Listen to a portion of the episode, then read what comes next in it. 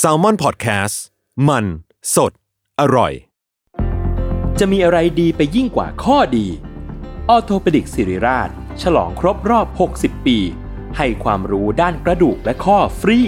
ในงาน 60 ปีออร์โธปิดิกส์ศิริราช กิจกรรมเสวนาความรู้สู่ประชาชน ยกขบวนแพทย์แนวหน้ามา showcase เทคโนโลยี และนวัตกรรมใหม่ ๆ ของการรักษากระดูกและข้อ พร้อมเสวนาให้ความรู้ด้านสรีระ สุขภาพร่างกาย การออกกำลังกาย และกายภาพบำบัดเบื้องต้น แถมด้วยเวิร์กช็อป คอนเสิร์ตจากศิลปินนักแสดง และของรางวัลอีกเพียบ ตั้งแต่วันที่ 13 ถึง 17 พฤษภาคม 2567 ณ โถงอาคาร 100 ปี สมเด็จพระศรีนครินทร์ โรงพยาบาลศิริราช อ่านรายละเอียดกิจกรรมเพิ่มเติมได้ที่เพจศิริราชออร์โธปิดิกส์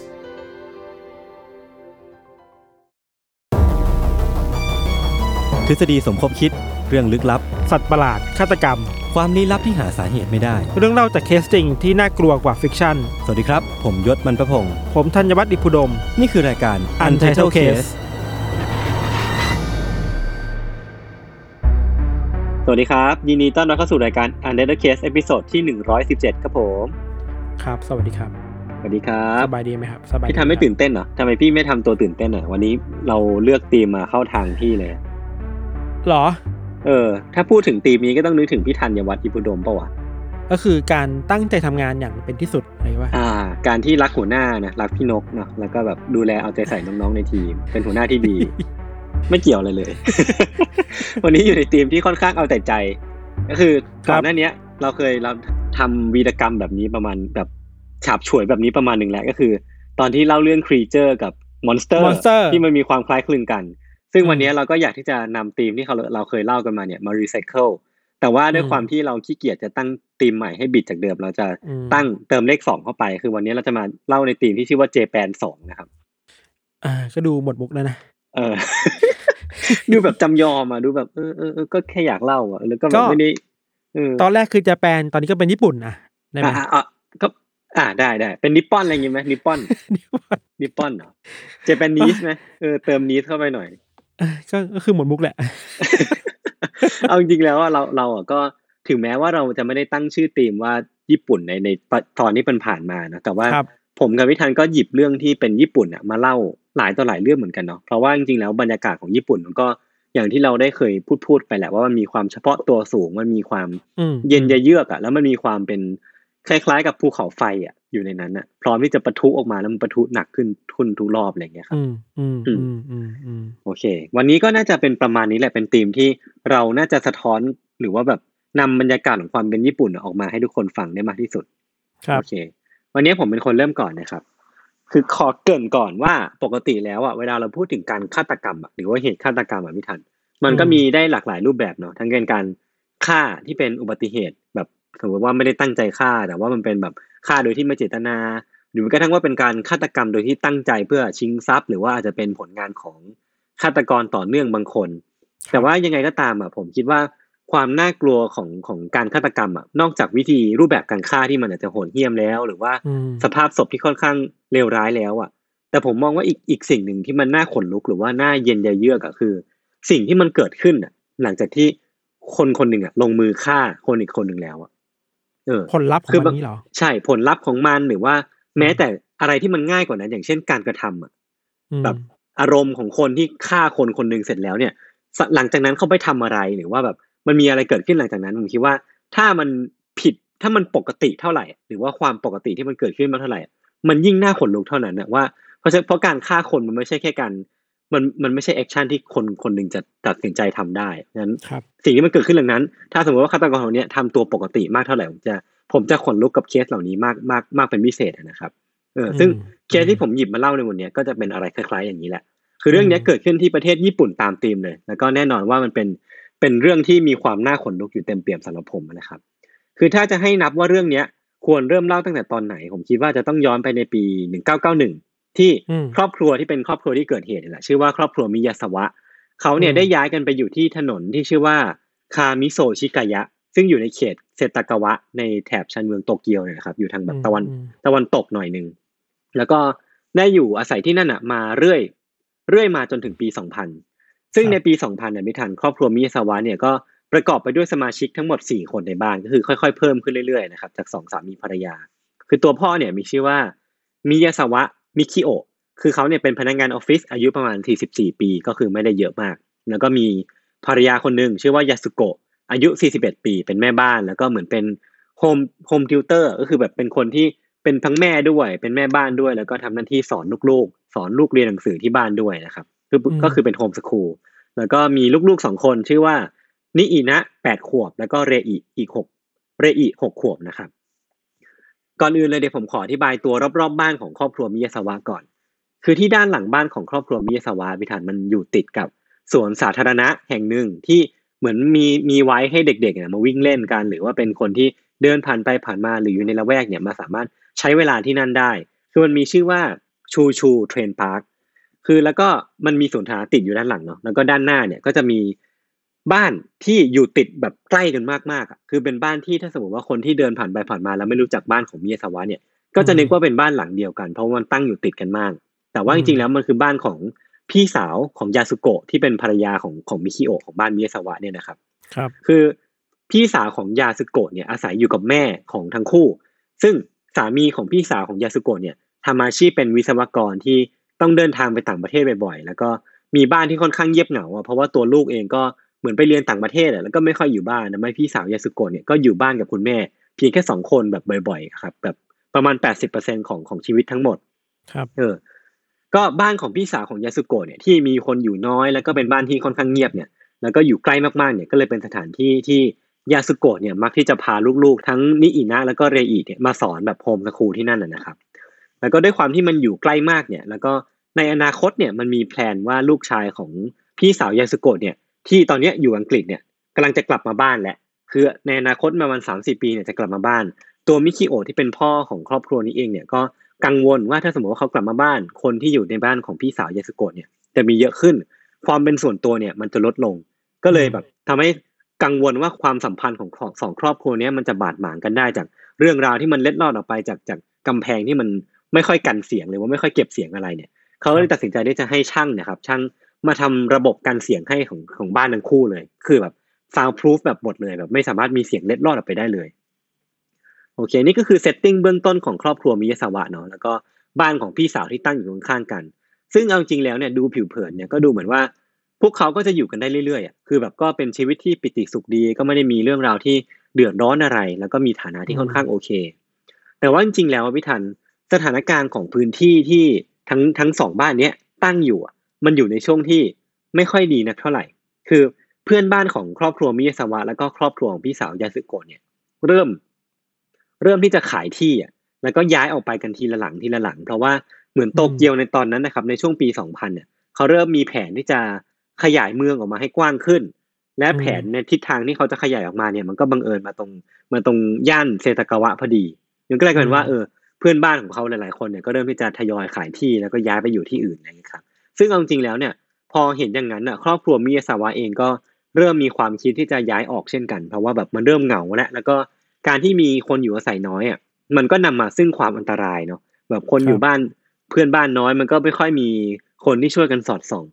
อืมแต่ว่าสุดท้ายแล้วเนี่ย พวกเขาก็กังวลว่าถ้าลูกๆทั้งนิอินะแล้วก็เรอิเนี่ย ย้ายออกไปจากบ้านแล้วอะต้องไปเผชิญสังคมใหม่ชีวิตใหม่ไปโรงเรียนใหม่เนี่ย มันจะ เริ่มกระทบกระเทือนชีวิตของทั้งคู่ ยิ่งกับเรอิอะที่เป็นลูกคนเล็กสุดเนี่ย คือเธอเนี่ยมีปัญหาด้านการพัฒนาการ ก็เลยกังวลว่าถ้าย้ายไปมันจะแบบ มันจะผลส่งผลกระทบไปกันใหญ่เลยครับสุดสุดท้ายพวกเขาก็เลยตัดสินใจที่จะอยู่ต่ออยู่ที่ย่านแห่งนี้ต่อแล้วก็ไม่ย้ายออก จนกระทั่งมันถึงเช้าวันที่31ธันวาปี 2000 มันก็มีเรื่องราวบางอย่างเกิดขึ้น คือเวลาประมาณ 10โมงเช้าของวันนั้นนะครับ วันที่31ธันวาเนี่ย แม่ของยาสุโกะเนี่ยก็เดินมาหาที่บ้านของครอบครัวมิยาสวะ เพื่อดูว่าครอบครัวมิยาสวะเป็นยังไงบ้าง เพราะว่าตอนนั้นมัน10โมงเช้าแล้ว แล้วก็ยังไม่มีใครออกมาจากบ้านเลย ก็เลยสงสัยแล้วก็เดินไปเช็คดูว่าเป็นยังไงมีอะไรเกิดขึ้นบ้างนะครับ ตัดภาพมาอีกทีเวลาประมาณ10โมง56นาทีก็มีญาติคนหนึ่งของครอบครัวมิยาสวะเนี่ยได้ทำการโทรแจ้งตำรวจ เพื่อที่จะบอกกับตำรวจว่าเขาเปิดไปดูในบ้านแล้วแล้วตอนเนี้ยสมาชิกทั้งสี่คนของบ้านมิยาสวะอภิทัน ถูกพบว่าเสียชีวิตอยู่ภายในบ้านหลังนั้นอะ คือแบบตายเรียบเลยอะทุกคนเสียชีวิตหมดเลย แล้วก็ไม่มีใครมีชีวิตอยู่ในตอนนั้นในในบ้านหลังนั้นเลยแม้แต่คนเดียว ซึ่งหลังจากที่ตำรวจเนี่ยเดินทางมาถึงที่เกิดเหตุ แล้วก็จากหลักฐานที่ตำรวจเนี่ยรวบรวมได้หลังจากนั้นนะครับ ผมจะค่อยๆเล่าให้ทุกคนฟังว่าทางการตำรวจเนี่ยเชื่อว่าเกิดอะไรขึ้นในค่ำคืนของวันที่ 30 ธันวาคมก่อนที่จะเกิดการพบศพขึ้นนะครับ ในคืนวันนั้นน่ะ มันมีร่องรอยว่ามีบุคคลปริศนาครับได้การได้ทำการบุกรุกเข้าไปในบ้านของครอบครัวมิยาสวะ ในตอนกลางดึกเลยนะคือเชื่อว่าน่าจะเป็นช่วงเวลาก่อนเที่ยงคืน จากหลักฐานที่พบอะตำรวจก็เชื่อว่าไอ้บุคคลลึกลับคนนี้หรือว่าคนคนนี้น่าจะแอบลอบเข้ามาจากทางหน้าต่างห้องน้ำชั้นสองชั้นบน ซึ่งสถานที่แรกที่ชายคนนี้หรือว่าบุคคลคนนี้มุ่งหน้าเข้าไปอะคือห้องนอนของเรอิซึ่งเป็นน้องคนเล็กสุดนะครับ ที่ห้องนอนของเธอเนี่ยมันตั้งอยู่ทางขวามือของห้องน้ำพอดีเลยคือเป็นห้องแรกที่ ถ้าเข้ามาทางห้องน้ำแล้วเดินออกไปทางขวามือเนี่ยจะเจอเลย คนคนนี้ก็เดินเข้าไปในห้องของเรอิแล้วก็ไปเจอเรอิที่กำลังนอนหลับปุ๋ยอยู่และชายคนนี้ก็ทำการบีบคอเรอิจนเสียชีวิตอย่างง่ายดายคือแบบบีบคอโดยที่เธอไม่ได้มีทีท่าว่าตอบโต้อะไรได้เลย ด้วยความที่เธอยังเด็กด้วย แล้วก็เธออาจจะมีปัญหาทางร่างกายบางอย่างด้วย คือไม่มีร่องรอยฟกช้ำที่อื่นเลย ไม่มีรอยทำร้ายร่างกายที่อื่นเลยมีแต่ร่องรอยถูกบีบคอแล้วเธอก็เสียชีวิตลง ซึ่งหลังจากที่ คนคนนี้บีบคอเรอิเสร็จนะครับเขาก็เดินลงไปเดินบันไดลงไปหามิคิโอผู้เป็นพ่อเนี่ยที่กำลังทำงานอยู่ที่ชั้นล่าง แล้วก็นำมีดที่พกมาด้วยเนี่ยแทงมิคิโอหลายต่อหลายแผลเลย ทั้งทั่วทั้งร่างกายเลยมิทันทั้งขา ทั้งท้อง ทั้งแขนทั้งอกทั้งหน้า คือมีร่องรอยว่าถูกมีดแทงเต็มไปหมดทั้งร่างเลย และตำรวจเนี่ยก็ยังเจอเศษชิ้นส่วนที่เสียหายของมีดทำซูชิอะมีซาชิมิอะที่ ไอ้ฆาตกรคนนี้พกมาด้วยเป็นเป็นอาวุธที่ใช้ในการก่อเหตุเนี่ย มันมีชิ้นส่วนบางอย่างที่มันกระจายออกแล้วก็ฝังอยู่ที่กระโหลกของมิคิโอหลังจากที่มิคิโอเนี่ยเสียชีวิตจากการเสียเลือดจำนวนมากเพราะว่าบาดแผลถูกมีดแทงทั่วร่างเนี่ย คนคนนี้ก็มุ่งหน้าไปยังอีกสองคนที่เหลือในบ้านก็คือยาสุโกะที่เป็นแม่แล้วก็นิอินะซึ่งเป็นลูกอีกคนหนึ่งที่ตอนนี้ทั้งคู่เนี่ยรู้ตัวแล้วแล้วก็กำลังวิ่งหนีเพื่อเอาตัวรอดอยู่ คนคนนี้ก็ได้วิ่งตามไม่ทันแล้วก็ได้ใช้มีดมีดที่ทำซูชิเนี่ยมีดซาชิมิที่พกมาด้วยเนี่ย ที่มันเสียหายและไปทำร้ายทั้งคู่ก่อนคือเอาไปฟันเอาไปทำเอาไปแทงเนี่ยก่อนที่จะเริ่มรู้สึกว่าอาวุธที่ใช้ในมือเนี่ยมันใช้ไม่ได้แล้วก็เลยเดินไปหยิบมีดของครอบครัวมิยาสวะเนี่ยมาไล่แทงทั้งคู่ต่อ ซึ่งก็น่าจะเป็นจังหวะนี้เลยพิธันที่ยาสึโกะเนี่ยได้พานิอินะหนีไปยังห้องใต้หลังคา ซึ่งห้องใต้หลังคาเนี่ยไม่ทันผมข้ามดีเทลไปเลยแล้วกัน มันเป็นสถานที่ที่ตำรวจเนี่ยพบศพทั้งคู่ นอนจมกองเลือดอยู่พร้อมบาดแผลที่ถูกมีดแทงเนี่ยจำนวนมาก มีทั้งใบหน้าแล้วก็ตามลำตัวเยอะแยะมากมายอย่างที่มิคิโอผู้เป็นพ่อโดนนะครับ นอกจากนั้นเนี่ยมันก็ยังมีการ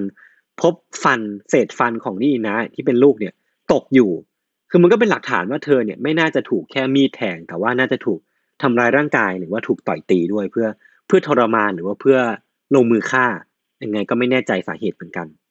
ซึ่งมันก็มีรายละเอียดอีกพอสมควรเลยที่ผมข้ามไป เพราะว่ามันค่อนข้างน่ากลัวเนาะแล้วก็ค่อนข้างที่จะโหดร้ายมากๆ แต่ว่าสิ่งที่น่าขนลุกแล้วกันมากๆอะสำหรับคดีนี้ก็คือสิ่งที่เกิดขึ้น หลังจากที่ชายคนนี้ครับ ลงมือฆ่าสมาชิกครอบครัวทั้งหมดทิ้งไปแล้ว มันมีหลักฐานปรากฏชัดเจนเลยพี่ทันว่า หลังจากที่เขาฆ่าคนสี่คนอย่างเลือดเย็นแล้วเนี่ยฆาตกรคนเนี้ยมันก็ไม่ได้มีทีท่าว่าจะรีบหนีไปไหนเลย ซึ่งปกติเวลาเรานึกภาพเนาะตามหนังตาม เหตุการณ์ตามเคสต่างๆที่เราเคยเล่าอะการลงมือฆ่า มันมักตามมาด้วยการรีบทำลายหลักฐานแล้วก็รีบหนีออกไปจากบ้าน เพื่อให้ตัวเองเนี่ยพ้นจากการเป็นผู้ต้องสงสัย แต่ว่าไอ้ฆาตกรคนเนี้ยมันไม่ได้รีบหนีไปไหนเลยพี่ แต่กลับกันคือเขาเนี่ยใช้เวลาอยู่ในบ้านของครอบครัวมิยาสวะต่อ เป็นเวลาหลายชั่วโมงอะคือจากหลักฐานที่ปรากฏนะครับ เชื่อว่าหลังจากที่ก่อเหตุอะฆาตกรคนนี้ก็ได้เดินมุ่งหน้าไปยังห้องครัว เพื่อที่ทำการเปิดช่องฟรีซออกมา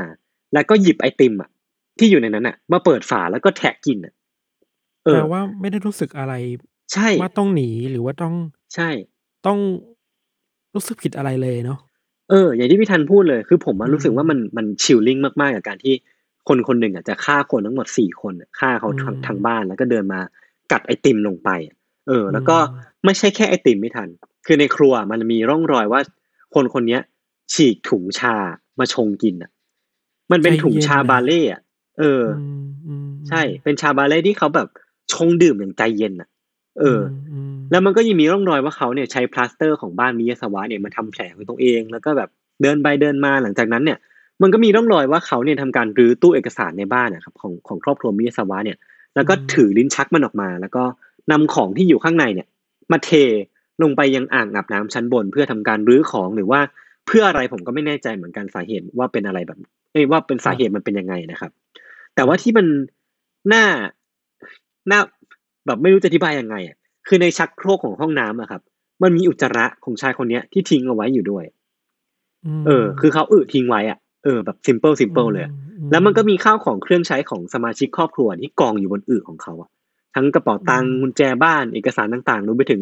ถ้วยไอติมที่เขากินไปด้วยอะเออ คือเขาทิ้งไว้แบบทิ้งเรี่ยราดเลยอะแบบทั่วทั้งหมดเลยในห้องน้ำอะนะครับอืมเออ คือเท่านั้นไม่พอไม่ทันมันยังมีหลักฐานที่บ่งชี้ว่าชายคนเนี้ยได้ทำการใช้คอมพิวเตอร์ของมิคิโอะที่เป็นพ่อเนี่ย ในตอนเวลาประมาณตีหนึ่งใช้เวลาใช้เป็นเวลาประมาณห้านาที ซึ่งเว็บไซต์ที่เขาเข้าไปดูอะมันคือเว็บไซต์ดูหนังอะที่มิคิโอะเนี่ย bookmark เอาไว้อะอ่าเออคือผมอะไม่เข้าใจเลยเว้ยว่า มันจะเข้าไปดูทำไมวะแล้วแบบด้วยสาเหตุอะไรถึงแบบ ถึงเลือกเปิดคอมพิวเตอร์ของคนที่ตัวเองเพิ่งฆ่า แล้วก็เข้าไปดูว่าเขา bookmark เว็บไซต์อะไรเอาไว้บ้าง ความ ความน่ากลัวคือความใจเย็น ความอืมไม่คิดว่าตัวเองต้องรีบหนีออกจากที่เกิดเหตุ ใช่ ใช่ใช่อืมคือจริง ๆ ในรายละเอียดตรงเนี้ยครับ มัน ก่อนหน้าเนี้ย ก่อนหน้าที่หลักฐานทุกอย่างมันจะค่อย ๆ ถูกรวบรวมมา หรือว่ามันเริ่มมีการตีความตีฐานมากขึ้นอะตำรวจเคยเชื่อว่าฆาตกรคนเนี้ยครับ อยู่ที่บ้านของครอบครัวมิยาซาวะเนี่ย จนถึงเวลาสิบโมงเช้าอะมคือเขาก่อเหตุประมาณก่อนเที่ยงคืน ซึ่งแปลว่าถ้าเขาอยู่ถึงสิบโมงเช้าอะเขาอยู่ในบ้านหลังเนี้ย เป็นสิบชั่วโมงอะหลังจากที่อืมฆ่าทั้งสี่คนทิ้งแล้วอะเออ เพราะว่ามันมีประวัติการใช้อินเทอร์เน็ตในตอนประมาณสิบโมงเช้าแล้วก็แปลว่าคนคนนี้จะต้องอยู่แบบในบ้านหลังนี้ตั้งแต่ตอนนั้นจนถึงสิบโมงเช้าเลย แต่ว่าจริงๆแล้วเนี่ยมันก็มี twist นิดนึงคือภายหลังอะตำรวจก็ได้ทำการพิสูจน์ เพิ่มเติมว่ามันน่าจะเป็นความบังเอิญมากกว่าที่ตอนที่แม่ของยาสึโกะเนี่ยเดินเข้ามาในบ้านแล้วก็เจอเหตุเขาเธออาจจะเธออาจจะตกใจแล้วก็เผลอทำเมาส์ตกไปเมาส์ของคอมพิวเตอร์นะครับแล้วก็ไปเชื่อมต่อกับอินเทอร์เน็ตเข้า มันก็เลยแบบ อาจจะแปลว่าฆาตกรคนนี้อาจจะไม่ได้อยู่ถึงตอนสิบโมงเช้าอย่างที่เคยสันนิษฐานเอาไว้ แต่ว่ายังไงก็ตามอะ มันก็ไม่ได้ลดทอนความน่าขนลุกของคดีนี้เท่าไหร่ที่ว่าฆาตกรคนนี้เขาดูไม่ได้มีทีท่าว่าตื่นตระหนกหรือว่า หรือว่าตื่นตกใจอะไรกับสิ่งที่ตัวเองทำไปเลยอะแล้วก็ใช้เวลาในบ้านอย่างแบบอย่างใจเย็นอะในบ้านของเหยื่อตัวเองอย่างใจเย็นอย่างน่าขนลุกอะคือเขาก็ไปกินไอติมอย่างที่บอกเนาะไปอึไปไปทำนู่นทำนี่ชงชากินอะ ซึ่ง มันก็แบบน่ากลัวมากๆสำหรับผมอะพี่ทันว่าไงบ้างอะนั่นแหละความความนิ่งๆอะอืมอืมความไม่รู้สึกรู้สาอะไรกับสิ่งที่ตัวเองทำครับ แล้วการเออไปเอาตัวเองไปแทนที่เจ้าของบ้านนั้นน่ะ ใช่ใช่ใช่ใช่ไหมมันมันคือสิ่งเออที่สุดว่าน่ากลัวสุดในคดีนี้แล้วแหละ ครับ เออ ซึ่งผมก็รู้สึกคล้ายๆ กับพี่ทันแหละความที่มันมันก็แบบ ผมพูดอาจจะพูดย้ำไปย้ำมาหลายๆรอบอืแล้วมแต่ผมรู้สึกว่าความนิ่งในคดีเนี้ยมันมันเป็นสิ่งที่ทำให้เราขนลุกอืมมากเป็นพิเศษอืมซึ่งมันก็นำมาสู่คำถามต่อมาที่ค่อนข้างสำคัญมากๆก็คือว่า แล้วผู้บุกรุกคนเนี้ย ที่แสนเลือดเย็นคนเนี้ยเขาเขาเป็นใครกันแน่นะครับ ครับ ซึ่งหลักฐานสำคัญของคดีเนี้ยครับ มันอาจจะเป็นสิ่งที่ฆาตกรเนี่ยทิ้งเอาไว้ที่ในที่เกิดเหตุด้วยตัวเองเลย ซึ่งมันอืมอุกอาจมากๆนะผมอาจจะย้ำอีกทีหนึ่งว่าฆาตกรคนนี้เป็นคนที่ไม่ค่อยเกรงกลัวอะไรเลย คือจากร่องรอยเนี่ยมันพบว่า ฆาตกรคนนี้ได้ทำการมานอนเล่นที่โซฟาต่อหลังจากที่ฆ่า หลังจากที่เดินไปเดินมาในบ้านหลังจากที่ทำกิจกรรมอย่างที่ผมได้เล่าไป เขามานอนเล่น แล้วก็ได้ทำการเปลี่ยนเสื้อผ้าของตัวเองอะทิ้งไว้ในที่เกิดเหตุย่างไม่เกรงกลัวอะไรเลย คือถอดเสื้อผ้าตัวเองที่ตัวเองใส่มาทิ้งไว้ แล้วก็เอาเสื้อผ้าของครอบครัวมิยาสวะเนี่ยสวมใส่ออกไป สิ่งแรกที่คนคนนี้ทิ้งเอาไว้เนี่ยคือกระเป๋าสะพายคาดอะสีเข้มๆสีดำๆเทาๆเข้มๆเลยครับ มันมีขนาดที่ไม่ค่อยใหญ่มากประมาณเนี้ยประมาณเนี้ยนะครับ ทุกคนอืมดู YouTube ได้ประมาณนี้ แล้วมันอืมก็มีร่องรอยว่าค่อนข้างสมบุกสมบันประมาณหนึ่งถูกใช้งานมาอย่างหนักหน่วง แล้วก็มีร่องรอยเลือดของแล้วก็เส้นผมของเจ้าของเนี่ยที่น่าจะเป็นฆาตกรเนี่ยติดอยู่อืซึ่งมันเป็นรุ่นที่ถูกผลิตขึ้นที่เกาหลีใต้ แล้วก็ถูกวางจำหน่ายในญี่ปุ่น ซึ่งมันก็อันนี้ก็เป็นหลักฐานเพิ่มเติมที่ทางตำรวจเขาไปสืบมาได้นะครับ หลักฐานชิ้นต่อมาก็คือผ้าพันคอที่มันก็ดูรู้ว่าว่ามันถูกใช้งานมาอย่างสมบุกสมบันเช่นกัน แล้วก็ชิ้นต่อไปก็คือ รองเท้าผ้าใบ มันเป็นรองเท้าผ้าใบเป็น sneaker ยี่ห้อ Slazenger ซึ่งเป็นยี่ห้อจากอังกฤษ แต่ว่าที่น่าสนใจอะคือรุ่นเนี้ยไซส์เนี้ยรองเท้าผ้าใบรุ่นนี้ไซส์นี้เนี่ยมันถูกวางขายที่เกาหลีใต้เท่านั้นน่ะเอออืมทำให้มันเป็นมันเป็นของชิ้นที่สองแหละที่มีส่วนเกี่ยวข้องกับเกาหลีใต้ที่ผมได้เล่าไป เออ แล้วฆาตกรเนี่ยก็ยังได้ทิ้งเสื้อยืดแขนยาวเขาเรียกว่าสเวตเชิ้ตหรือเปล่าไม่แน่ใจเหมือนกันนะครับ ซึ่งตำรวจเนี่ยเชื่อว่าเสื้อรุ่นเนี้ยลายเนี้ยมันถูกขายไปแค่ ร้อยสามสิบชิ้นทั่วประเทศญี่ปุ่น ซึ่งเหมือนจะน้อยดูเนอะน้อยเนาะแต่ว่าหลังจากอืมนั้นน่ะมันก็กลายเป็นว่าความจำนวนน้อยแค่เนี้ยมันก็ไม่ไม่ได้นำไปสู่อะไรเท่าไหร่เออแล้วมันก็ยังมีหมวกบักเก็ตสีเทา แล้วก็มีแจ็คเก็ตดำจากยูนิโคลมีถุงมือสีดำที่ที่ฆาตกรเนี่ยทิ้งเอาไว้ แล้วก็มีภาชนะสองผืน ที่ตำรวจเนี่ยเชื่อว่าเขาเนี่ยใช้ในการห่อมีดทำซาชิมิที่ตัวเองใช้ในการก่อเหตุด้วยนะครับครับ แล้วก็ในที่เกิดเหตุอะหลักฐานเพิ่มเติมไม่งมีเยอะมากเลยเว้ยมันมีทั้งรอยเท้าของฆาตกร แบบเต็มเป็นที่เกิดเหตุไปหมดเลย มีทั้งที่ห้องน้ำที่เขาเดินเข้ามา หรือว่าตามบันไดหรือว่าในในที่ที่พบศพก็มีเต็มไปหมดเลย แล้วก็มีรอยนิ้วมือที่ค่อนข้างชัดเจนมากๆ มี DNA ด้วย แล้วก็มีส่วนสูงฆาตกรที่คาดเดาได้ว่าน่าจะประมาณ 170เซนติเมตร แล้วก็มีอายุประมาณ 15-35 ปี ตำรวจเนี่ยรู้แม้กระทั่งว่า ชายคนนี้มีเลือดกรุ๊ป A แต่ว่าด้วยจำนวนหลักฐานที่มากขนาดนี้ที่ผมพยายามที่จะไล่มาแบบ มีตั้งแต่เสื้อผ้า DNA ลายนิ้วมืออะแต่มันอืมเป็นเรื่องที่ค่อนข้างน่าเหลือเชื่อวิธานที่จากหลักฐานมากมายแก่กองประมาณเนี้ยมันกลับไม่สามารถนำสาวไปสู่ตัวฆาตกรได้เลย เออ แปลกดีเนาะคือใช่ มีหลายอย่างมากมากๆเนาะอืม แล้วมันสามารถจำกัดวงได้ด้วยเช่น เช่น รุ่นเสื้อที่มันน้อยอะใช่ใช่ใช่รองเท้าใช่ที่มีแค่เกาหลี มันคงหาไม่ได้ยากมากขนาดนั้น หรือว่า ระยะระยะเวลาที่เขาอยู่ที่บ้านหลังนั้นอะ มันน่าจะมีหลักฐานอะไร ทิ้งไว้หรือเปล่าใช่ไหมเออใช่ใช่อย่างที่พี่ทันพูดเลย คืออมตอนผมอ่านเคสนี้หรือแม้กระทั่งว่าตัวตำรวจเองที่ทำเคสเนี้ยเขาก็ออกมาบอกอืมออกมาบอกว่า คือเขารู้เยอะมากเลยอะ DNA ก็รู้ลายนิ้วมือก็รู้อืมที่ไม่รู้เพียงอย่างเดียวอะคือหน้าของของผู้ก่อเหตุครับสิ่งเดียวที่ไม่รู้แล้วมันนำไปสู่การที่คดีนี้มันยังไม่สามารถไขได้ ก็คือการที่เขาไม่รู้ว่าหน้าของของคนผู้ก่อเหตุเป็นเป็นอย่างไร แต่เดี๋ยวผมขอเล่าต่อละกันว่า จริง ๆ แล้วการที่มีข้อมูลขนาดเนี้ยมันที่มันไม่สามารถนำไปสู่ตัวฆาตกรได้ มันไม่สามารถโทษได้ว่าตำรวจเนี่ยทำงานหลอยโถ้วยหรือว่าทำงานได้ไม่ดีเนาะคือตำรวจเนี่ยพยายามอย่างเต็มที่แล้วก็คือเขาเนี่ยนำเอาลายลายนิ้วมือที่ได้เนี่ยไปเช็คเทียบกับคน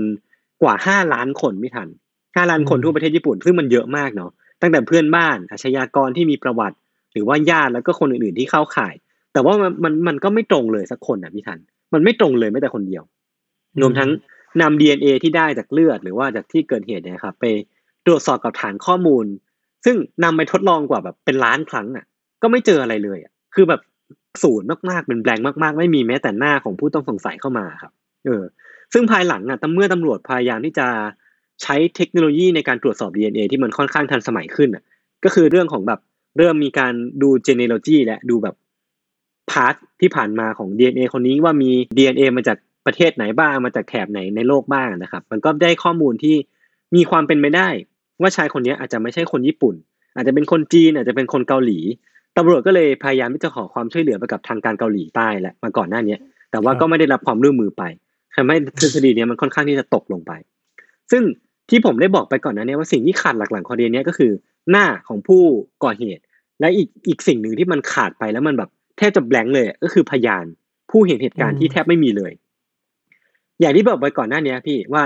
ไม่แน่ใจว่าเกี่ยวไหมนะผมไม่ได้ไปทำการยืนยันว่ามันเกี่ยวข้องแค่ไหนเนาะแต่ว่าอืมผมคิดว่าส่วนหนึ่งเนี่ยมันอาจจะเป็นการที่บ้านของครอบครัวมิยาสวะเนี่ยทำการ sound proof แบบร้อยเปอร์เซ็นต์อะก่อนหน้านี้ที่ผมได้เล่าไปอะมันทำให้แบบช่วงเวลาที่ก่อเหตุอะหรือว่าช่วงเวลาที่มีการทำร้ายร่างกายมีการฆาตกรรมเกิดขึ้นอะมันไม่มีเสียงเล็ดรอดออกมาจากบ้านของมิยาสวะเลยอืมไอไอการซาวพรูฟหรือว่าการทำที่ปิดเสียงอะในห้องอืมอืมตามบ้านน่ะครับ มันแปลว่าเรื่องที่อยู่ในบ้าน เสียงที่ใช่เกิดขึ้นในบ้าน มันไม่มีทางออกไปได้ใช่เลยถูกป่ะใช่ใช่แล้วอย่างที่ยศยศเคยเล่าตอนแรกๆด้วยซ้ำว่า มันก็เป็นบ้านที่ตั้งอยู่ในที่ที่แบบคนไม่ได้เยอะมากด้วยอะใช่แล้วมันก็ใกล้ยิ่งกันยากมาไปกใหญ่อะเออเออเออเออเออใช่ผมผมคิดว่ามันน่าจะมีความเกี่ยวข้องกัน เพราะว่าถ้าสมมติว่ามันมีเสียงเล็ดรอดออกมาจริงๆอะบ้านของมพี่สาวยาสึโกะเนี่ยอาจจะมาช่วยได้มาแจ้งเหตุได้อืมนะครับ แล้วก็อืมอืมความเสียหายมันอาจจะไม่มากขนาดนี้ หรือว่ามันอาจจะ สาวไปถึงตัวคนร้ายได้มากกว่านี้ แต่ว่าแต่ว่ามันเรคก็งเออโทษคงไม่ได้ทีโทษก่อนเลยเราคงโทษไม่ได้หรอกนะว่าเพราะถูกต้องซาวพรูถูฟกต้อะองเออใช่ใช่ใช่มันเป็นแค่เพียงแค่สิ่งที่มันเกิดขึ้นไปแล้วอะครับเออคือเราคนแค่มามายกให้ฟัง เหมือนคนร้ายเอาประโยชน์จากสิ่งนี้ไปทำเหตุที่ไม่ดีมากกว่า เออ หรือแม้กระทั่งว่าอืมเขาอาจจะไม่รู้ด้วยซ้ำว่ามันมี sound proof อยู่อะไรเงี้ยผมก็ไม่แน่ใจว่ามันอืมเกิดอะไรขึ้นขนาดนั้นเหมือนกันเนาะครับ ซึ่งมันก็มีพยานคนอื่นไม่ทันด้วยเหมือนกันที่พบเห็นเหตุการณ์ที่อาจจะเกี่ยวข้อง กับคดีเนี้ยมันมีผู้หญิงคนหนึ่งครับที่อ้างว่าขับรถอยู่ใกล้ที่เกิดเหตุครับ แล้วก็เห็นคนวิ่งตัดหน้าไปตอนประมาณห้าทุ่มครึ่งที่ถนนแห่งหนึ่ง แต่ว่าสุดท้ายเนี่ยพพยานคนนี้ก็ต้องตกไป เพราะว่าตำรวจเนี่ยไม่สามารถหาหลักฐานเพิ่มเติมว่าเธอเห็นจริง หรือว่ามีการวิ่งผ่านจริง เพราะว่ามันมันไม่มีรอยเลือดที่ตกอยู่ณที่แห่งนั้นนะครับ มันอาจจะเป็นเป็นเพียงแค่การแค่การแบบคาดเดา เออ เป็นเพียงแค่การคาดเดาหรือว่าแบบไม่สามารถเชื่อได้ขนาดนั้นครับซึ่ง footage เดียวเนี่ยที่เชื่อว่าน่าจะเป็นของฆาตกรนะก็คือ ภาพจากกล้องวงจรปิดหน้าซูเปอร์มาร์เก็ตแห่งหนึ่งแถวสถานีรถใต้ดิน ที่คาดเดาว่าน่าจะเป็นสถานที่ที่ฆาตกรคนเนี้ยเดินทางไปซื้อมีดไปซื้ออาวุธที่ใช้ในการก่อเหตุ แต่ว่า footage เนี้ยอย่างที่บอกไปว่ามันเห็นด้านหลังเห็นด้านข้างบ้าง แต่ว่ามันไม่เห็นหน้าเลยเว้ยมันไม่สามารถนำไปสู่ประโยชน์อะไรเท่าไหร่อะไม่เห็นหน้าอยู่ดีใช่ถูกต้อง มันก็เลยทำให้คดีเนี้ยครับแม่งโคตรจะคุมเครือเลยพี่ทัน แม้กระทั่ง หลักฐานหรือว่าพยานในที่เกิดเหตุและกระทั่งมูลเหตุจูงใจในการก่อเหตุอะมันก็ไม่ชัดเจนว่าชายคนเนี้ย คนคนคนนี้ทำไปเพื่ออะไร คือผู้บุกรุกแล้วก็ฆาตกรคนนี้ครับ หลังจากลงมือก่อเหตุฆ่าคนสี่คนครอบครัวมีสวัสดิ์ทิ้งหมดเลยเนี่ยเขาก็ขโมยเงินไปเพียงแค่แสนห้าหมื่นเยนเท่านั้นเองก็คือประมาณห้าหมื่นบาท โดยที่เขาไม่ได้เอาอีกแสนเก้าหมื่นเยนที่เหลือในบ้านอะไปด้วย ซึ่งมันก็ไม่ได้อยู่ซ่อนลึกอะไรมากเลยนะตำรวจก็บอกว่ามันมันก็สามารถเอาไปได้อะ ซึ่งถ้าเขาทำไปเพื่อเงินอย่างเดียวจริง ๆ อะทำไมไม่เอาไปให้หมดอะเออแม้ว่าเขาจะมีเวลาเหลือเฟือในบ้านขนาดนี้ทำไมถึงไม่เอาเงินในบ้านไปให้หมดเลย หรือว่าจะฉลาดพอวะอืม ที่จะรู้ว่าถ้าเอาเงินไปหมดตำรวจก็จะคาดเดาได้ว่าเป็นการฆ่าเพื่อชิงเงิน เออเออก็เป็นไปได้นะ ถ้าเอาไปไม่หมดเนี่ย ก็ปั่นปั่นปั่นตำรวจไปเรื่อยเออเออเฮ้ยซึ่งซึ่งผมว่าก็อาจจะเป็นไม่ได้ เพราะว่า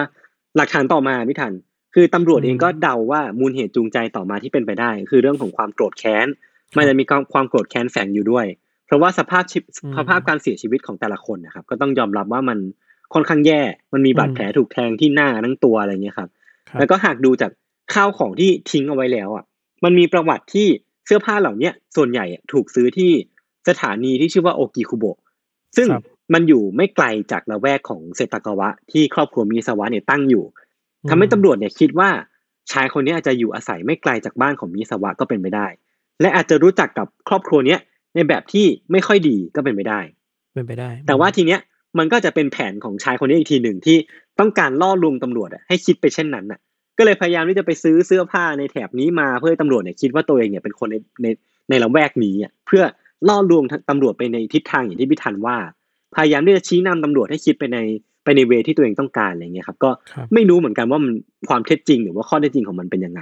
แล้วก็จนปัจจุบันเนี้ยที่นั่งกุนหงิดก็คือว่า จนปัจจุบันนี้ก็ยังไม่มีใครรู้พิธันว่าคดีเนี้ยใครเป็นคนก่อเหตุ และทำไปเพื่ออะไร และคดีนี้ก็ยังคงเป็นคดีที่อันโซฟอะมาถึงปัจจุบันนี้ครับปีสองพันยี่สิบเอ็ดเนี่ยทั้งทั้งที่หลักฐานเยอะมากๆเนาะใช่หลักฐานเยอะมาก เออ คือ เยอะมากจนสามารถ ยศสามารถเล่าได้เป็นฉากๆแล้วทำอะไรบ้างไม่ทำอะไรบ้างใช่ใช่ใช่เอาเงินไปยังไงบ้างอะแต่ว่าด้วยความที่พฤติกรรมเขาคาดเดายากแล้วว่า อืมอืมครับ อืมเนาะน่ากลัวว่ะไม่ถึงว่าความน่ากลัวของเราคือ เรื่องแรกคือความใจเย็น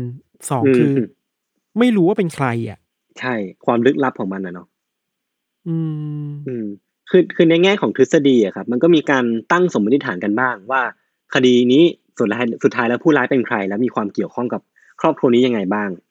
ทฤษฎีแรกกับพิธันก็คือว่าคนร้ายเนี่ยอาจจะเป็นคนที่มีส่วนเกี่ยวข้องกับครอบครัวมิยสวะจริง ๆ คือเขาอาจจะเป็นคนที่เคยมาเล่นสเก็ตในส่วนสาธารณะด้านหลังของบ้านมิยสวะจริง ๆ แล้วก็ส่งเสียงดังรบกวนครอบครัวเนี้ยแล้วก็อาจจะมีการมีปากเสียงกันเกิดขึ้น แล้วก็อาจนำไปสู่การทะเลาะเบาแหวงกัน ซึ่งอาจจะนำไปสู่ความแค้นน่ะที่ก็ลงเอยด้วยการฆาตกรรมก็เป็นไปได้ ซึ่งมันก็มีหลักฐานปรากฏในเน็ตนะครับว่า มิคิโอเองที่เป็นพ่อเนี่ยก็เคยมีปากเสียงกับนักสเก็ตแถวนั้นจริง ๆ แต่ว่าทีเนี้ยหลักฐานที่มันปรากฏในอินเทอร์เน็ตอะมันก็ไม่ได้มีอะไรยืนยันว่าเป็นเรื่องจริง ผมก็เลยไม่ไม่สามารถฟันธงได้ว่ามันเป็นเรื่องที่เกิดขึ้นแล้วมิคิโอเนี่ยเคยมีปากเสียงกับนักสเก็ตแถวนั้นจริงๆนะครับ ก็เลยปัดตกไปแล้วกันไม่อยากฟันธงไป อืม อืม ทฤษฎีต่อมาพิธานก็คือ คนร้ายเนี่ย น่าจะไม่ใช่คนญี่ปุ่นนั่นแหละ อย่างที่ผมได้ทิ้งปมเอาไว้ก่อนหน้านี้เนาะดูจากข้าวของที่ทิ้งเอาไว้ มันมีหลายอันในนั้นที่มี รากมาจากเกาหลีใต้ แล้วก็จากผลตรวจ DNA ที่มันก็มีความเป็นเป็นไปได้ว่า คนคนนี้อาจจะไม่ใช่คนญี่ปุ่นก็ได้ จะเป็นคนจีนอาจจะเป็นคนคนคนเกาหลีใต้ก็ได้ หรือแม้กระทั่งบางทีเนี่ยมันก็มีบางคนครับมีนักข่าวบางคนที่ทำการเชื่อมโยงความเกี่ยวข้องคดีของครอบครัวมิสวะเนี่ยกับลัทธิที่ดังมากๆอย่างมูนนี่สะอืมเออ ก็คือ Korean Unification Church อะนะครับครับ ซึ่งความเกี่ยวข้องที่มันเกิดขึ้นอะ คือเหมือนเกี่ยวข้องกับการไล่ซื้อที่ดินของของของโบสถ์เนี้ย อันนี้ผมไม่แน่ใจความถูกต้องเนาะคือเหมือนครอบครัวมิยสวะเนี่ยไม่ยอมขาย แล้วครอบแล้วโบสถ์มูนี่เนี่ยก็มาเกี่ยวข้องกับการซื้อที่ดินในในบริเวณนี้อะก็เลยนำไปสู่แบบการทะเลาะเบาะแว้งกันแล้วก็นำไปสู่การฆ่า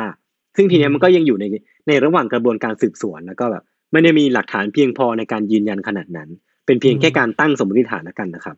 อืมซึ่งทฤษฎีที่มันนอกเหนือไปจากนี้อะมันก็จะเป็นเรื่องว่าฆาตกรอาจจะเป็นผู้ป่วยทางจิตที่ลงมือก่อเหตุด้วยด้วย influence จากอาการที่อยู่ในหัวของเขาหรือจะเป็นเรื่องของการลักขโมยที่ผิดพลาดก็คือตอนแรกเนี่ยตั้งต้นว่าจะเข้ามาขโมยของ แต่ว่านำไปสู่การฆาตกรรมที่อาจจะไม่ได้ตั้งใจอะไรเงี้ยก็เป็นการตั้งสมมติฐานมาก่อนนะครับ ซึ่งก็ยังต้องยอมรับว่ามันไม่ได้มีทฤษฎีไหนที่ดูจริงกว่าอันไหนอะเพราะว่ามันไม่ได้มีหลักฐานที่รองรับเพียงพอ และมันก็ยังคงปิดเป็นปริศนาที่คาใจทั้งคนญี่ปุ่นแล้วก็คนรอบโลกอะต่อไปอืมซึ่งก่อนหน้าที่ผมจะดิสคัสกับพี่ธันว่าพี่ธันเชื่ออันไหนอะ คือผมอยากจะพูดว่าความพิเศษของคดีเนี้ยคือ มันเป็นหนึ่งในคดีที่ตำรวจญี่ปุ่นเนี่ยทุ่มเทสรรพกำลังในการไขมากที่สุด ในประวัติศาสตร์ของประเทศเลยก็ว่าได้มคือตั้งแต่ก่อนเกิดเหตุในปี 2000อะจนถึงตอนเนี้ยมีเจ้าหน้าที่สืบสวนที่เกี่ยวข้องกับคดีเนี้ยครับ มากกว่า 250,000 คนเนี่ยพี่ทันโอ้โหโคตรเยอะอะาเออ แล้วหลักฐานที่เก็บได้ทั้งหมดในคดีเนี้ยที่มันเกี่ยวกับคดีเนี้ยมีประมาณหนึ่งหมื่นสองพันชิ้นน่ะ ซึ่งมันเยอะมากเลยเนาะ ซึ่งมันก็เลยแบบยิ่งทำให้ผมคาใจว่าทำไมวะทำไมแบบมีคนเกี่ยวข้องขนาดนี้มีหลักฐานเยอะขนาดนี้แต่ว่าอืมันก็ยังไม่นำไปสู่การเปิดเผยตัวฆาตกรได้สักทีหนึ่งอืม อืมอืมน่าสนใจดี เราเดาเองล้วนๆเลยนะอืมจากพฤติกรรมของคนร้ายที่ทำอะครับครับทั้งการฆ่าคนที่ดูรุนแรงมาก ๆ ความใจเย็นความไม่ยี่หระกับศีลธรรมต่าง ๆ อะ อืม ความ ความห่ามอะเนาะเออเออความพห่าอใช่ใช่พอห่ามห่ามแบบนี้อะเป็นไปได้ไหมนะว่าเขาอาจจะก่อคดีอื่น ๆ ด้วยอะคงไม่ใช่คดีแรกหรือคดีเดียวที่เขาทำอะครับ อืมอืมอืมอืมแล้วการที่ตำรวจตามหาตัวเขาไม่เจอ มันแปลไปได้ไหมว่า หรือว่าเขาถูกจับในคดีอื่นไปแล้วอะอ่า เออ ก็อาจจะเป็นไปได้ เออเออเออือ ม เป็นวิธีการแบบหนึ่งเนาะแนวทางแบบหนึงที่เราคิดว่านี่อือฮึเดาแบบเดาแบบเร็วๆมากๆเลยนะครับ คือถ้ามีตัวตนอยู่จริง ๆ ในในสังคมเมืองอยู่เวลานี้อะอืมการที่ตำรวจมีหลักฐานเยอะขนาดเนี้ย มันจะสาวไปถึงตัวเขาไม่ได้เลยเหรอ นั่นดิ เออ ใช่ใช่นั่นไหมสิครับมันมันน่าแปลกใจตรงนี้ครับอืมแต่ว่าอืมสำหรับเรามันมีอีกเรื่องหนึ่งที่เราคิดว่ามันคาใจเราอะคือ วิธีการฆ่าของเขาอะที่โหดร้ายมากๆอะเออ เราไม่สามารถหาอะไรมาอธิบายได้ว่าทำไมต้องโหดร้ายขนาดนี้อะใช่ใช่ คือถ้าทำไปเพื่อเงินอะ ก็ไม่จำเป็นต้องโหดร้ายขนาดนี้ใช่เออ และถ้าไม่ได้ทำไปเพื่อเงินทำไมถึงต้องเอาเงินไปด้วยอะไรเงี้ยผมว่ามันก็อืมมีความแบบ ไม่ถึงหลักฐานจะเยอะก็จริงเนาะแต่ว่ามันไม่อืมสามารถสรุปเป็นชิ้นเป็นอันได้อะเออ หรือว่าถ้าเป็นเรื่องความขัดแย้งเกี่ยวกับที่ดินน่ะครับ ก็ต้องขนาดนี้เลยเหรอ เออ นั่นสิ นั่นสิเนาะเนาะครับมหรือว่าหรือว่าก็ต้องขนาดนี้เพื่อข่มขู่คนอื่น ไม่ให้มีที่ดินแถวนี้ด้วย เราไม่รู้อ่าเหมือนกันเออแต่ยังไงก็ตามมันก็เป็นเรื่องที่ค่อนข้างโหดร้ายเนาะอืมอืมอืมกี่ปีคือแล้จากวนะตั้งแต่ปีไหนนะยี่สิบเอ็ดปีแล้วครับตั้งแต่ปีสองพันอ่าอืมจากจากสกู๊ปข่าวที่ผมไปอ่านมาไม่ทัน คือตอนเนี้ยความหวังเดียวหรือว่าแบบสิ่งที่เขากำลังคาดหวังกันอยู่อะมันคือเรื่องเดียวกับที่เกิดขึ้นกับ Golden State Killer หรือว่าพวก unsolved case อื่นๆแหละก็คืออการใช้เทคโนโลยีที่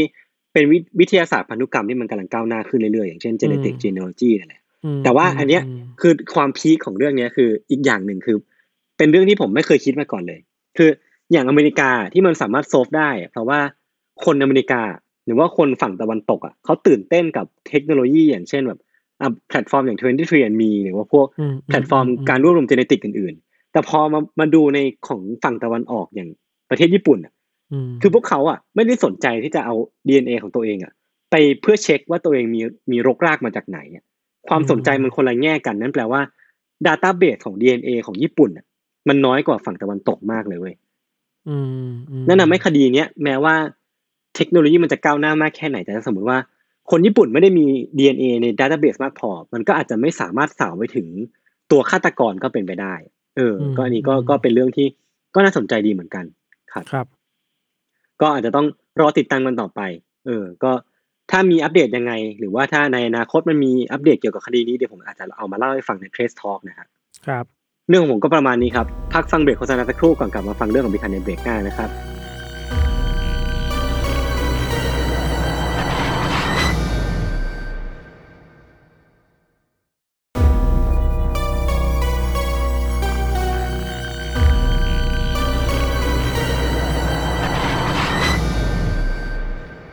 ครับมาเรื่องของเราครับ เรื่องของเราเนี่ย เป็นคดีที่ค่อนข้างน่ากลัวเนาะแล้วก็อืม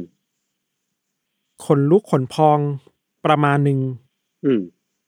มันสร้างข้อถกเถียง เยอะแล้วก็สำหรับเราเองอะ มันมีเซนส์ของนิยายคินไนจิ เยอะประมาณหนึ่งเลยเว้ยอ่าอ่าฮะเออบรรยากาศมันจะทะมึนทะมัวหน่อยครับ ซ่อนเงื่อนหน่อยปะ ประมาณหนึ่งเรื่องราวมัครันบเป็นอย่างนี้ครับว่า ในวันที่6พฤศจิกายนปี2009มีชายคนหนึ่งเขาขึ้นไปเก็บเห็ดบนภูเขาในจังหวัดฮิโรชิมาอืมอืมซึ่งตรงนั้นเนี่ยมันเป็นเขตแดนระหว่างจังหวัดฮิโรชิมากับจังหวัดชิมาเนะที่ติดกัน การเก็บเห็ดเนี่ย มันก็ต้องก้มก้มเงยเงยๆนะยศนะอืมอืมเอามีดไปตัดโคนแล้วก็เก็บใส่ตะกร้า แล้วบรรยากาศในภูเขาอะ มันก็เป็นบรรยากาศบรรยากาศที่ค่อนข้างวังเวง พอสมควรอะ ไม่ค่อยมีคนไม่มีคนน่ะคุณจะได้ยินแค่เสียงจิ้งหรีดเสียงสัตว์นิดๆหน่อยๆเสียงลม มองไปทางไหนก็ไม่ค่อยมีคนนะครับมืดๆน่ะในระหว่างที่ชายคนนี้กำลังก้มเก็บเห็ดอยู่อะเขาก็เดินไปเดินมา แล้วเขาเห็นว่ามันมีกองอะไรสักอย่างอยู่บนพื้นแล้วมีใบไม้มาปิดเอาไว้อื เขาก็นึกว่า เอ้ย หรือจะเป็นเห็ดอันใหญ่หรือเปล่า เขาก็เลยโอเคเดินเข้าไปสำรวจดู พอเดินเข้าไปดูใกล้ๆครับ แล้วก็เอาใบไม้บางส่วนออกมาครับเพราะว่ามันคือหัวของผู้หญิงอะอืมหัวอะหัวหัวอย่างเดียวนะ ไม่มีตัวนะโอ้โหสภาพของหัวเนี่ยค่อนข้างเน่าเปื่อยไปแล้วครับ แต่ก็พอจะสังเกตได้ว่าตรงบริเวณใบหน้าของผู้หญิงคนนี้มีรอยเลือด แล้วก็รอยฟกช้ำที่เหมือนเธอถูก ทุบตีหรือถูกกรีดมาด้วยอะครับ แล้วถ้าไล่สายตาลงมาดูตรงบริเวณต้นคอที่มีที่มีรอยอยู่ครับเขาจะพบว่าต้นคอมีรอยฟกช้ำแล้วมีรอยเหมือนโดนเล็บจิกอะอืมอาจจะแปลว่าเธอถูกบีบคอมาอย่างหนักอะนะครับพอเห็นแบบนี้ครับ ชายคนเก็บเห็ดเนี่ย ที่โคตรซวยเลยอะ่ะอืมอืมก็รีบแจ้งตำรวจให้รับทราบ พอตำรวจมาถึงที่เกิดเหตุหรือที่พบศพเนี่ยครับ ก็ได้กระจายกำลังกัน เข้าใจว่าหลายร้อยคนเลยอะ่ะอืมช่วยกันตามหาว่านอกจากหัวแล้วเนี่ย ชิ้นส่วนอื่นไหมๆมีที่อื่นอีกไหมไอ้ตรงเนี้ยค่อนข้างน่ากลัวเหมือนกันคือ พอตำรวจกระจายกำลังเดินตามป่าต่างๆ เดินตามเนินเขาต่างๆ ก็พบว่า มันมีชิ้นส่วนของผู้หญิงคนนี้ครับ ถูกวางกระจัดกระจายตามจุดต่างๆ ของป่าอืม นอกจากหัวที่เจอตอนแรกแล้วอะตำรวจเจอบริเวณลำตัว เจอกระดูกบริเวณต้นขาซ้ายอืมเจอข้อเท้าข้างซ้าย แค่นี้โอ้โหแปลว่าสิ่งที่ไม่เจอคือ แขนสองข้างไม่เจอ ท่อนขาทั้งสองข้างไม่เจอ อืมพอกลับมาดูที่ตัวร่างกายของศพอะครับ ที่เป็นตัวอืมลำตัวเนาะตำรวจก็พบว่า ช่วงบริเวณลำตัวของเธอนั้นน่ะถูกของแหลม ซึ่งน่าจะเป็นมีดอะกรีดเป็นวงกรีดเป็นแผลกว้างๆเลยครับอืมกรีดแล้วก็ควันเข้าไปด้านในอะเหมือนแบบพยายามควักอวัยวะออกมาอืมที่น่ากลัวมากๆคือ อวัยวะข้างในนั้นอะ มันหายไปอะโอ้โหอาจจะมีอยู่บ้างนะแต่บางอย่างอะ มันหายไปอะ หา เท่าไหร่ก็หาไม่เจอว่าพวก ไส้ต่างๆ บางบางส่วนของไส้มันหายไปไหน หาไม่เจออนอกจากนี้ ตรงบริเวณหน้าอกของเหยื่อครับ ก็ถูกมีดควานเนื้อออกด้วยเหมือนกันทั้งสองข้างอะอืมคือน่ากลัวมากๆเนาะครับตำรวจที่อยู่ในจุดพบศพก็ตั้งข้อสันนิษฐานว่า การกระทำแบบนี้มันแปลว่า คนร้ายตั้งใจฆ่าผู้หญิงคนนี้ชำแหละศพออกมา เพื่อกินอวัยวะของเธอหรือเปล่า อืมอืมหรือถ้าไม่ใช่คนกิน ไม่ใช่ฆาตกรกิน อาจจะถูกสัตว์อะไรบางอย่างในป่ากินแล้วหรือเปล่านะอืมตำรวจยังมีข้อสังเกตในเบื้องต้นด้วยนะครับว่า จากการตรวจสอบสถานที่พบศพแล้วเนี่ย ไม่พบกองเลือดหรือรอยเลือด หรือร่องรอยการมาทะกันเลยอะ่ะอืมมันอาจจะแปลว่า เธอน่าจะถูกฆ่าในที่อื่น ถูกมาชำดรแหอละปที่นี่ใช่ถูกทำแหละในที่แล้วถูกมาวางไว้ที่นี่ แล้วก็ เดินโปรยเอาชิ้นส่วนมาไว้ตามจุดต่างๆ อะไรเงี้ยโคตรน่ากลัว ผมเข้าใจพี่ทันแล้วว่าทำไมถึงพูดว่ามันมีความคินไดจิ เออเขาคินไดไอจีอะครับ ในเวลาต่อมาครับตำรวจก็เอาศพไปตรวจสอบเพิ่มเติม แล้วพบว่า ผู้หญิงคนนี้น่าจะถูกฆ่ารัดคอ คือสาเหตุการเสียชีวิตน่าจะมาจากการฆ่ารัดคอเนาะอืมแล้วบริเวณห่วงเธอก็ถูกของแข็งหรือมีดอะแทงเข้าไปด้วย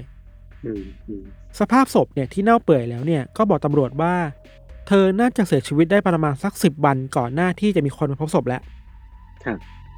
อย่างไรก็ตามครับตำรวจก็ได้เอา DNA ของศพไปตรวจสอบต่อว่าเธอเป็นใครบ้าง แล้ว DNA เนี่ยก็พบว่ามันไปตรงกับผู้หญิงคนหนึ่งที่ถูกแจ้งว่าหายตัวไปพอดี อืมผู้หญิงคนนี้เป็นนักศึกษามหาลัยครับ อายุ 19 ปี ชื่อว่ามิยาโกะฮิราโอกะ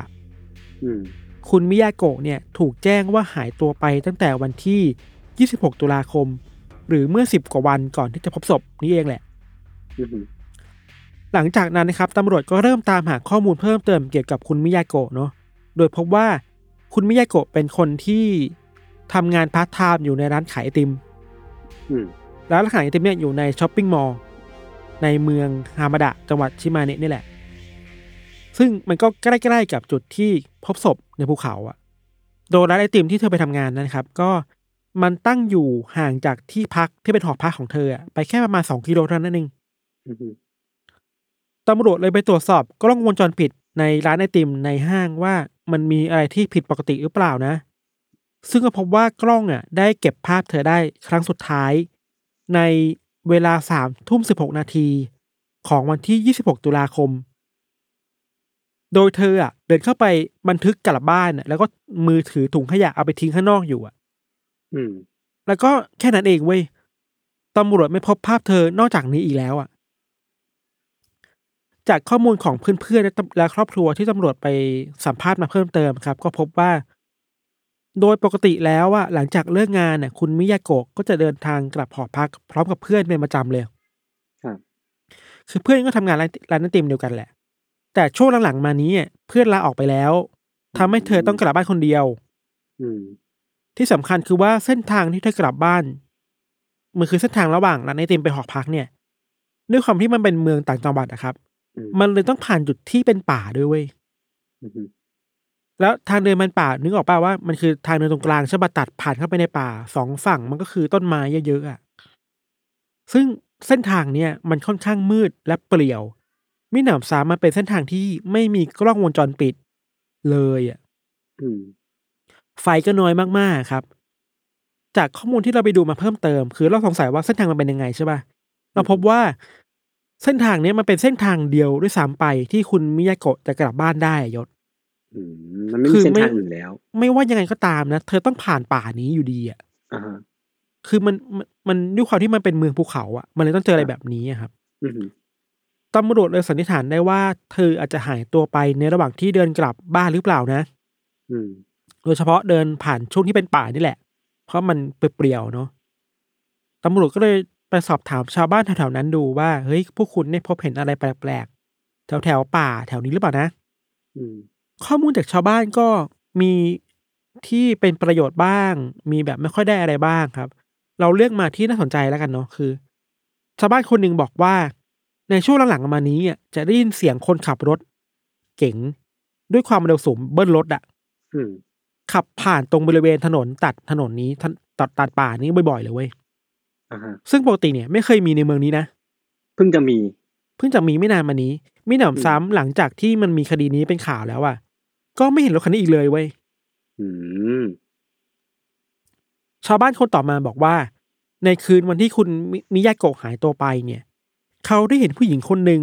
เดินขึ้นรถยนต์สีเทาคันหนึ่งในบริเวณป่านั้น ก่อนที่รถคันนั้นน่ะ จะขับออกไปด้วยความเร็วสูงอืมแต่ปัญหาคือคนที่เป็นพยานน่ะจำทะเบียนไม่ได้ เพราะว่าคิดว่ามันคือเหตุการณ์ทั่วไปอะ เออเออก็ก็ไม่ผิด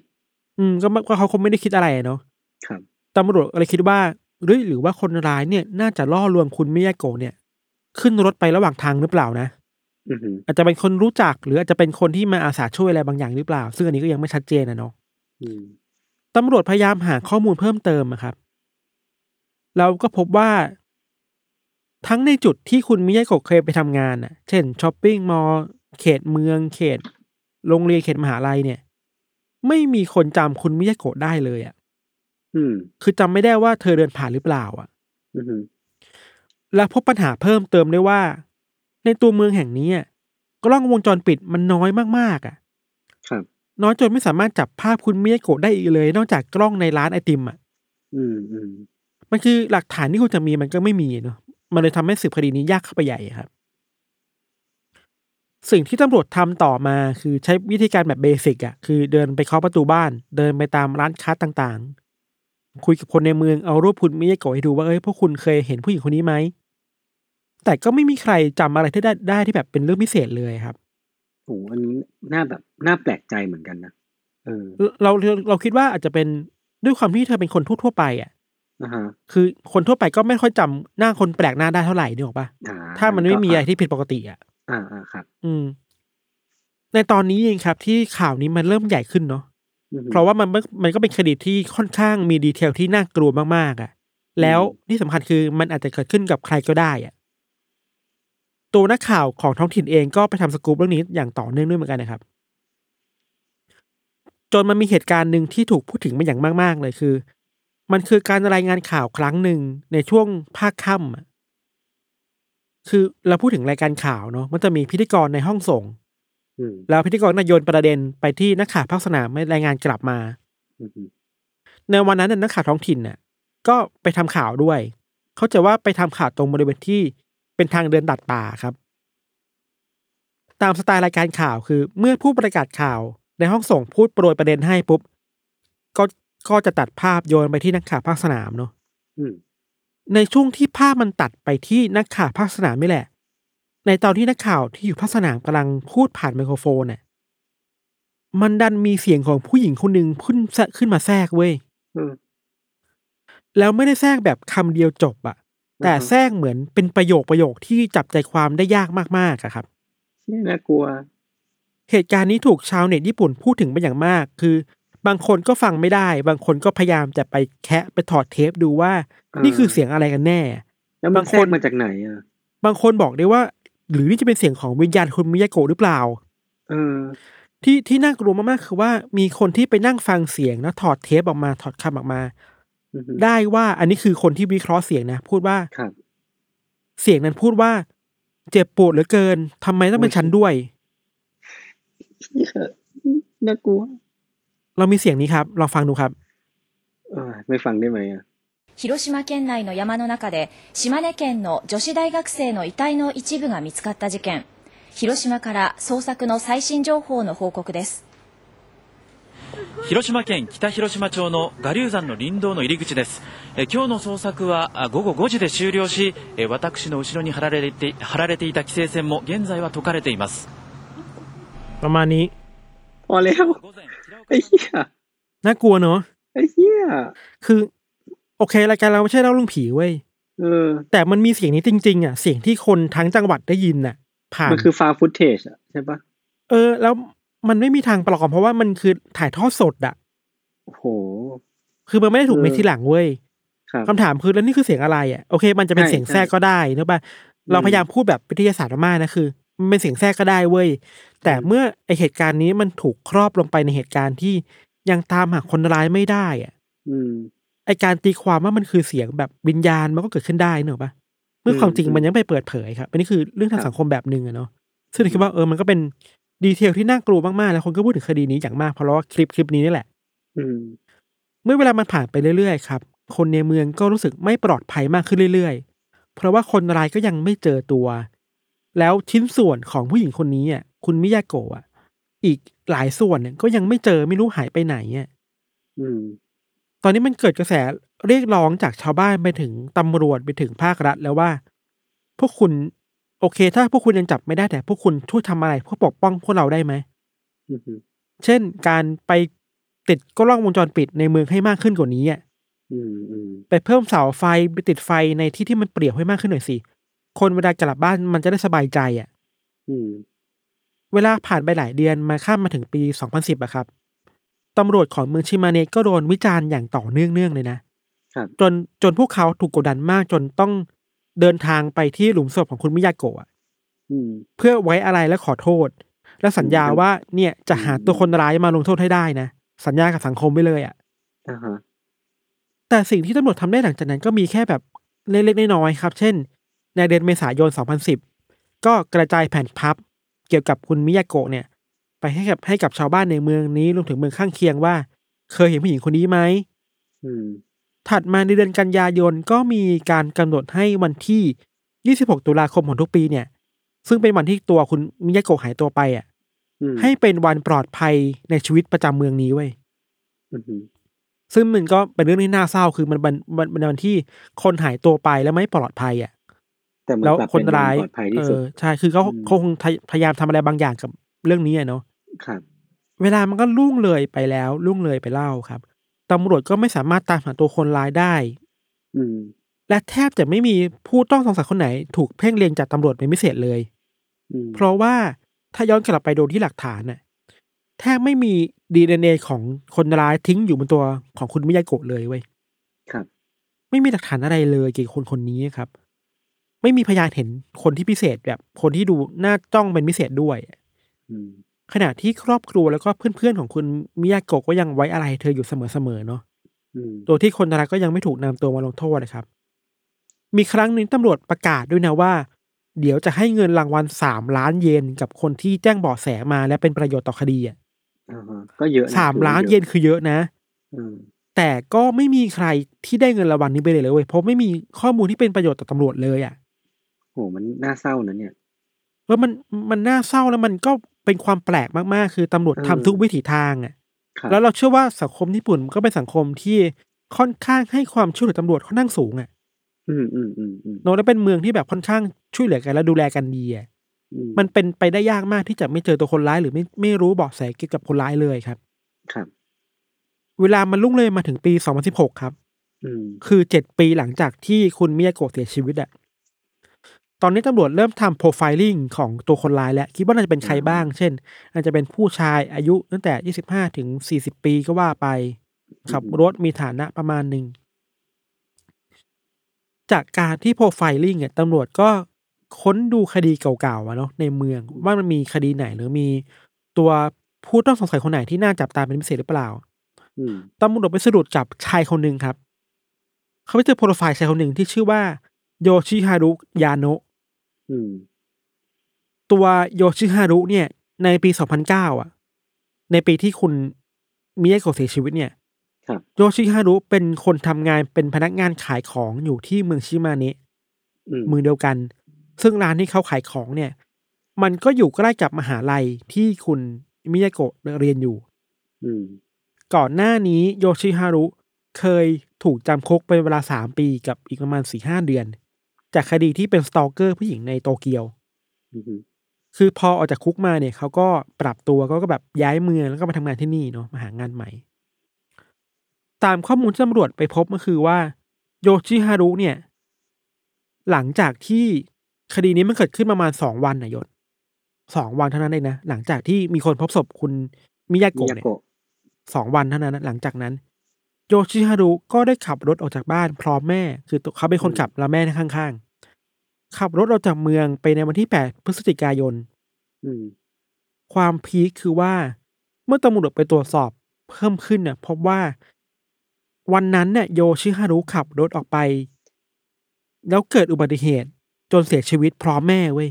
อืมบนทางหลวงครับ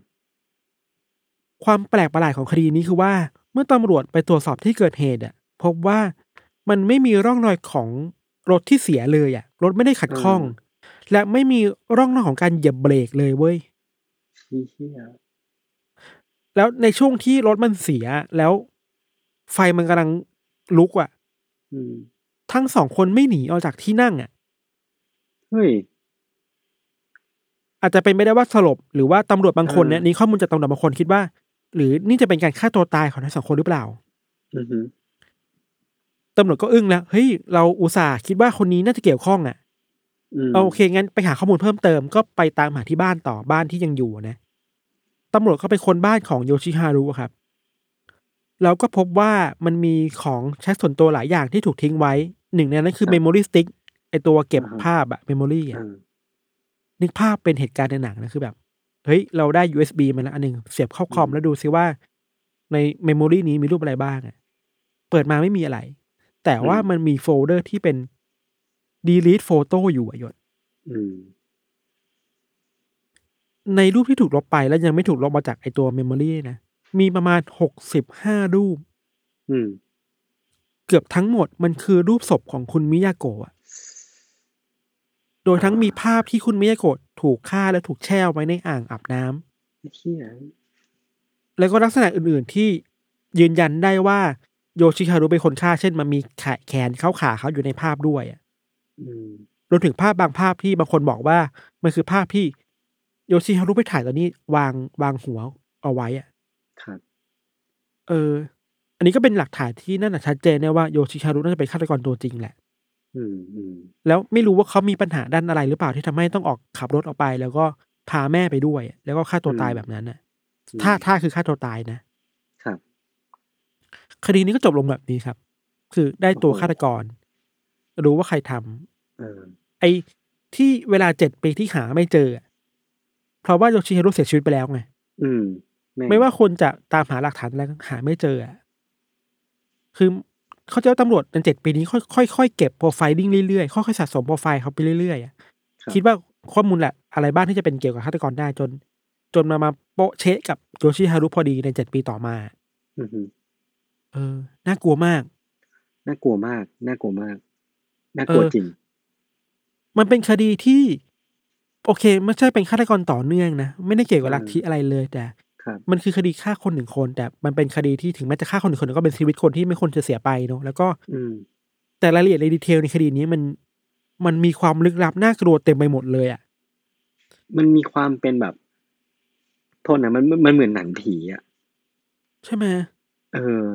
แต่ว่าเป็นหนัง Story มันผีเยอะที่เกิดมากขึ้นกับชีวิตจริงอะเออ เรากลับมาย้ำอีกทีว่าไอ้คลิปนั้นนะคลิปเสียงนั้นน่ะ โอเค เราไม่ใช่เราเราไม่ส่งเสริมเรื่องผีเรื่องงมงายเว้ยแต่ว่าครับเราอยากหยิบมาให้ให้ดูกันว่า พอคดีฆาตกรรมมันไม่ถูกคลี่คลายอะแล้วเมื่อมันมีอะไรที่มันแหลมออกมาได้อะไอเนี้ยไอความเชื่อความศรัทธาเรื่องหรือเรื่องวิญญาณมันเลยเข้าไปได้ไง อืมอืมอืมอืมเออ ถ้าคดีนี้มันจบแล้วมันก็คงไม่มีอะไรใช่ป่ะแต่ว่าเพื่อครับเมื่อคดีนี้มันยัง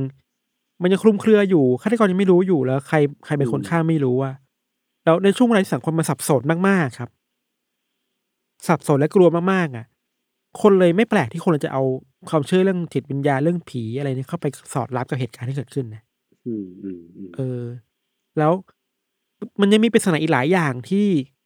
คนยังวิเคราะห์อยู่ไปหลายหลายทฤษฎีนะครับอย่างเช่น เรื่องแรงจูงใจเนี่ยเป็นทฤษฎีที่คนคุยกันเยอะมากว่าทำไมถึงฆ่าอืม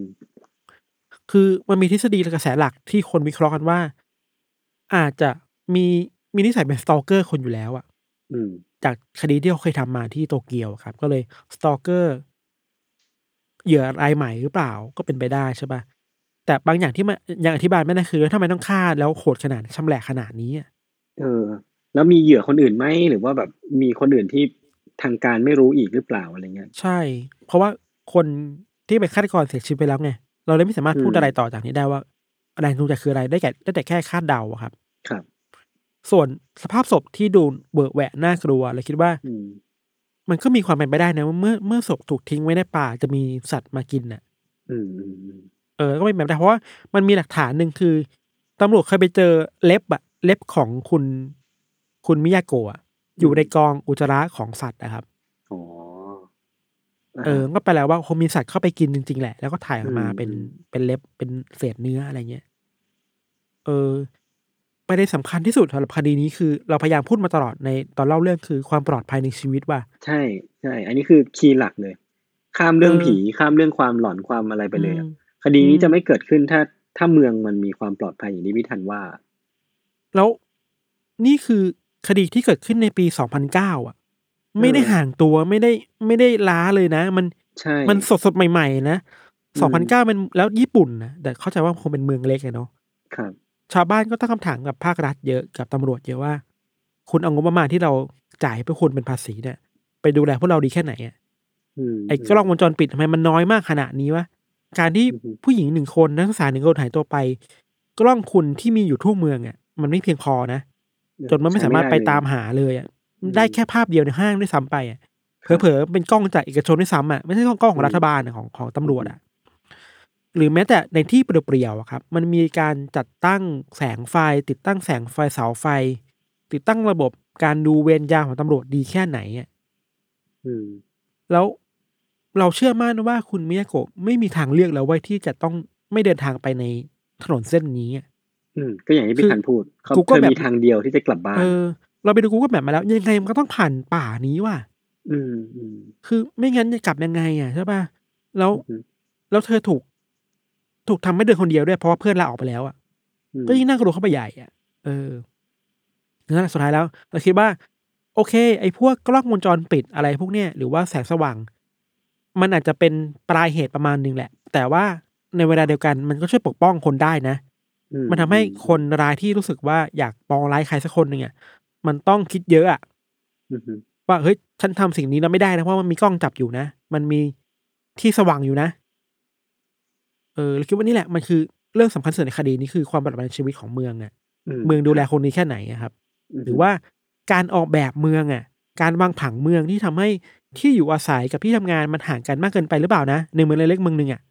อืมอืมมันคิดได้เยอะในแง่เมืองในแง่คนนะแต่ตัวคนเองก็ต้องโทษแหละเพราะว่าโยชิฮารุเองก็เป็นสิ่งที่ เราไม่รู้สิคือ เราไม่รู้ใจเขาคิดอะไรอยู่อะ